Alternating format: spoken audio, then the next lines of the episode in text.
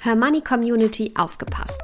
Seit sieben Jahren arbeiten wir von Hermoney daran, dass wir euer Safe Space für alle finanziellen Themen werden. Und jetzt wird aus dieser Vision endlich Realität. Das komplette Angebot von Hermoney gebündelt auf einer Plattform. Videokurse, Community-Bereich, Club-Webinare, Coaching-Sessions, Rentenlückenrechner und vieles mehr erwarten euch. Mehr Infos findet ihr unter hermoney.de slash club.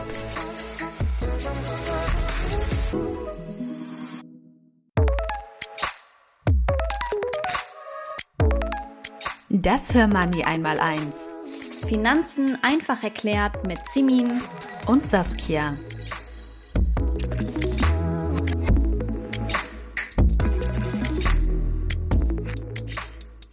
Liebe Simin, jetzt haben wir schon so viel über die Börse und die verschiedenen Anlageinstrumente gelernt.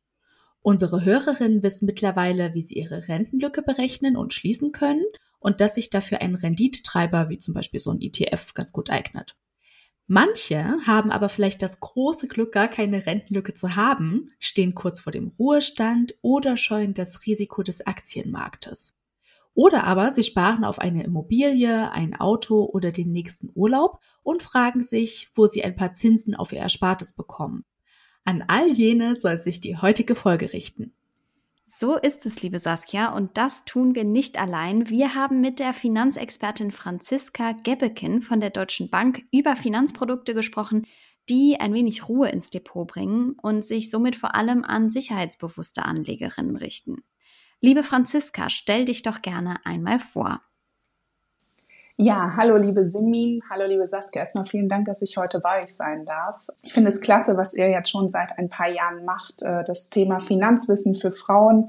Und das ist tatsächlich auch das Thema, was uns zusammenbringt. Ähm, ich verantworte aktuell als Projektleiterin das Thema Female Finance innerhalb der Deutschen Bank und ja, genauso wie ihr wollen wir auch mit dem Projekt Finanzkompetenzen von Frauen stärken.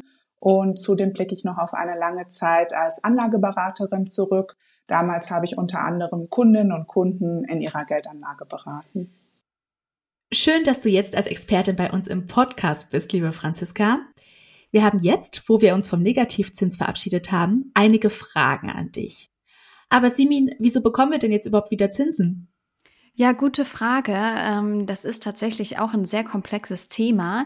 Aber vereinfacht gesagt kommt das vor allem durch die hohe Inflation, die ja mittlerweile auch vielen Hörerinnen und Anlegerinnen äh, und sonstigen Personen ein Begriff ist. Man merkt spätestens beim Einkaufen, ja.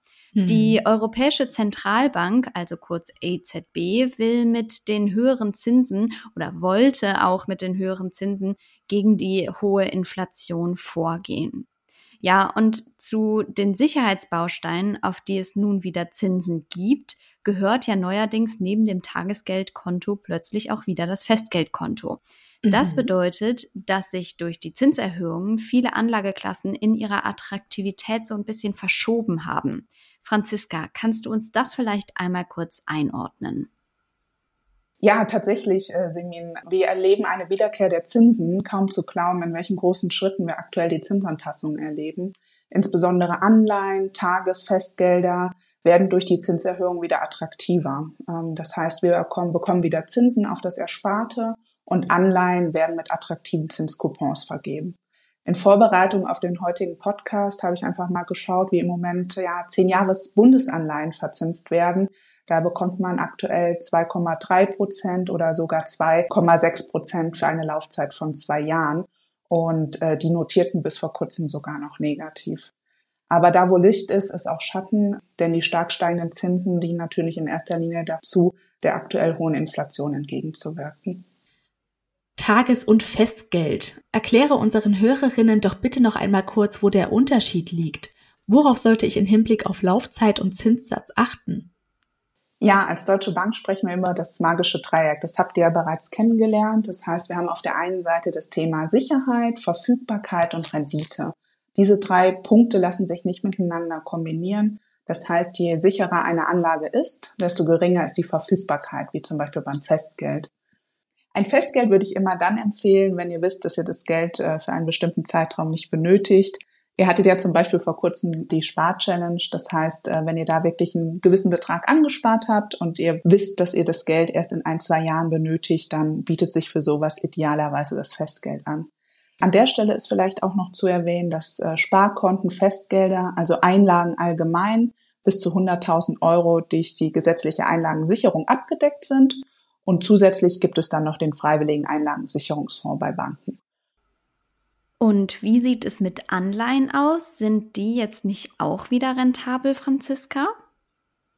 Ja, absolut. Also genau wie bei den Festgeldern ist es auch bei Anleihen so, insbesondere Anleihen mit einer guten Bonität, dass die wieder interessanter geworden sind, weil wir auch hier ebenfalls höhere Zinscoupons erhalten. Bei Anleihen handelt es sich um festverzinsliche Wertpapiere, das muss man dazu wissen.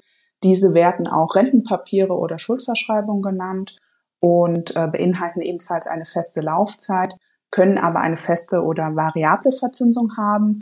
Und es wird immer unterschieden zwischen Käufer der Anleihe, das ist der Gläubiger, ähm, der wiederum eine Geldforderung gegenüber den Emittenten, dem Schuldner besitzt. Und ähm, genau, es ist halt so, dass es entweder Anleihen gibt als ähm, Finanzierungsmittel für Unternehmen oder für die öffentliche Hand. Das heißt, einfach gesprochen, ihr gebt Unternehmen oder auch dem Staat, dem Bund ein Darlehen und im Gegenzug erhaltet ihr eine Verzinsung. Anleihen haben auch wieder unterschiedliche Laufzeiten und unterschiedliche Verzinsungen. Das heißt, je besser die Bonität eines Unternehmens oder auch eines Staats ist, desto geringer ist die Verzinsung, aber dafür habt ihr auch eine höhere Sicherheit. Also haben Zinsanlagen jetzt wieder durchaus ihre Berechtigung. Zuletzt hatten wir ja über Gold als möglichen Sicherheitsbaustein im Portfolio gesprochen.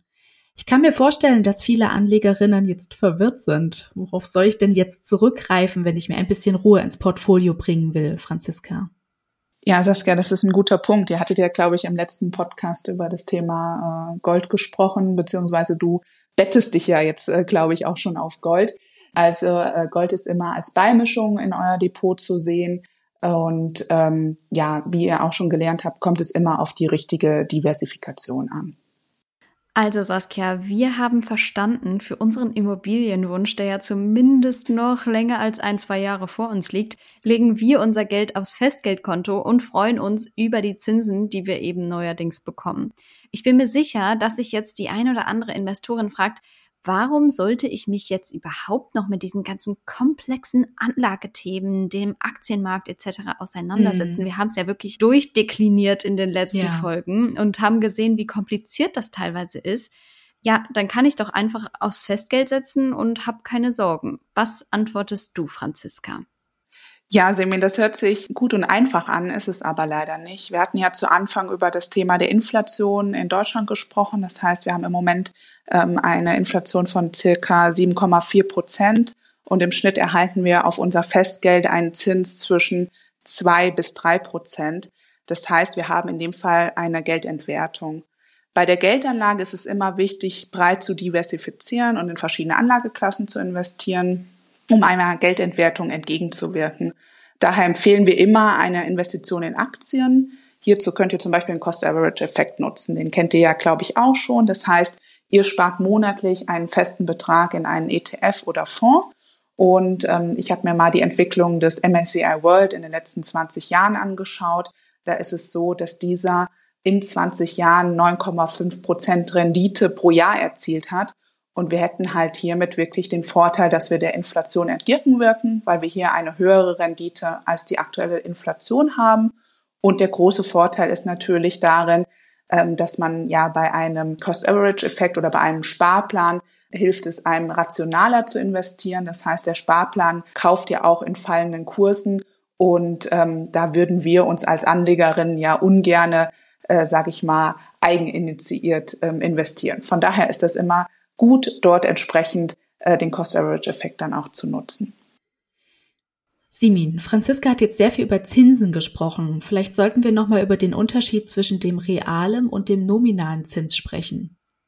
Ja, unbedingt, Saskia. Der nominelle Zinssatz ist der auf dem Papier, also zum Beispiel 2,4 Prozent auf mein Festgeld in Höhe von, sagen wir mal, 10.000 Euro. Das wären bei einem Anlagehorizont von einem Jahr 240 Euro Zinsen. Ich hätte also in meinem Beispiel nach einem Jahr nicht mehr nur 10.000 Euro, sondern 10.240 Euro. Wenn die Inflation zeitgleich aber durchschnittlich bei 7,4 Prozent liegt, dann muss ich davon natürlich diese Inflation abziehen. Meine Kaufkraft beträgt also nach einem Jahr nicht 10.240 Euro, sondern 9.500 Euro. Ich habe also de facto einen Verlust gemacht, obwohl mein nomineller Zinssatz 2,4 Prozent betrug.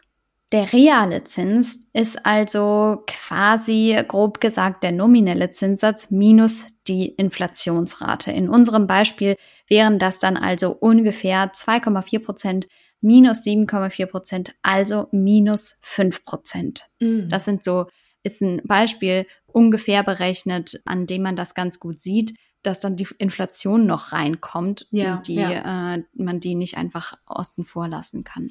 Also wer sich damit gerne noch ein bisschen näher beschäftigen möchte, wir haben auf hermoney.de verschiedene Rechner gebaut, äh, zum Beispiel den Zinseszinsrechner oder den Inflationsrechner. Da könnt ihr eure eigenen Beispiele gerne mal mit durchspielen.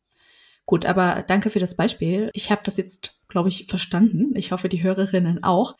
Was dabei ganz klar geworden ist, ist, dass äh, wenn jetzt jemand gedacht hat, dass er seine Rentenlücke nur durch ein Tages- oder ein Festgeldkonto ausgleichen kann, dass die Person dann leider schief gewickelt ist. Aber wenn wir jetzt auf ein größeres, kurz- oder mittelfristiges Ziel hinsparen, dann sind das ja trotzdem die richtigen Finanzprodukte für uns. Franziska, du hattest bei deiner Vorstellung gesagt, dass es ein echtes Herzensthema von dir ist, Frauen für Finanzen zu begeistern. So geht's uns ja auch, nicht wahr, Simin? Absolut. Franziska, was möchtest du unseren Hörerinnen denn unbedingt mit auf den Weg geben? Absolut, Saskia. Ähm, wir Frauen sind immer sehr sicherheitsorientiert, daher klingen die aktuellen Zinsen sehr verlockend. Ähm, ich möchte aber wirklich allen Zuhörerinnen nochmal mitgeben, seid mutig, traut euch anderweitig zu investieren, nehmt eure Finanzen selber in die Hand und ähm, ja, solltet ihr dabei Unterstützung benötigen, haben wir auch als Deutsche Bank viele kompetente Anlageberaterinnen und Berater vor Ort und ebenso möchte ich gerne an dieser Stelle auch nochmal auf unsere digitalen Veranstaltungen rund um das Thema Anlage, Vorsorge, Vermögen und Nachlassplanung explizit für Frauen aufmerksam machen. Und wenn ihr möchtet, stelle ich euch dazu gerne einmal den Link zur Verfügung. Und auch da sind alle Zuhörerinnen herzlich zu eingeladen. Ja, und damit sind wir auch schon wieder am Ende dieser Folge. Es war mal wieder wirklich toll, eine so wundervolle Gästin bei uns zu haben. Ich habe mich sehr gefreut. Vielen Dank auch nochmal an dich, Franziska, für deine Zeit und deine Mühen.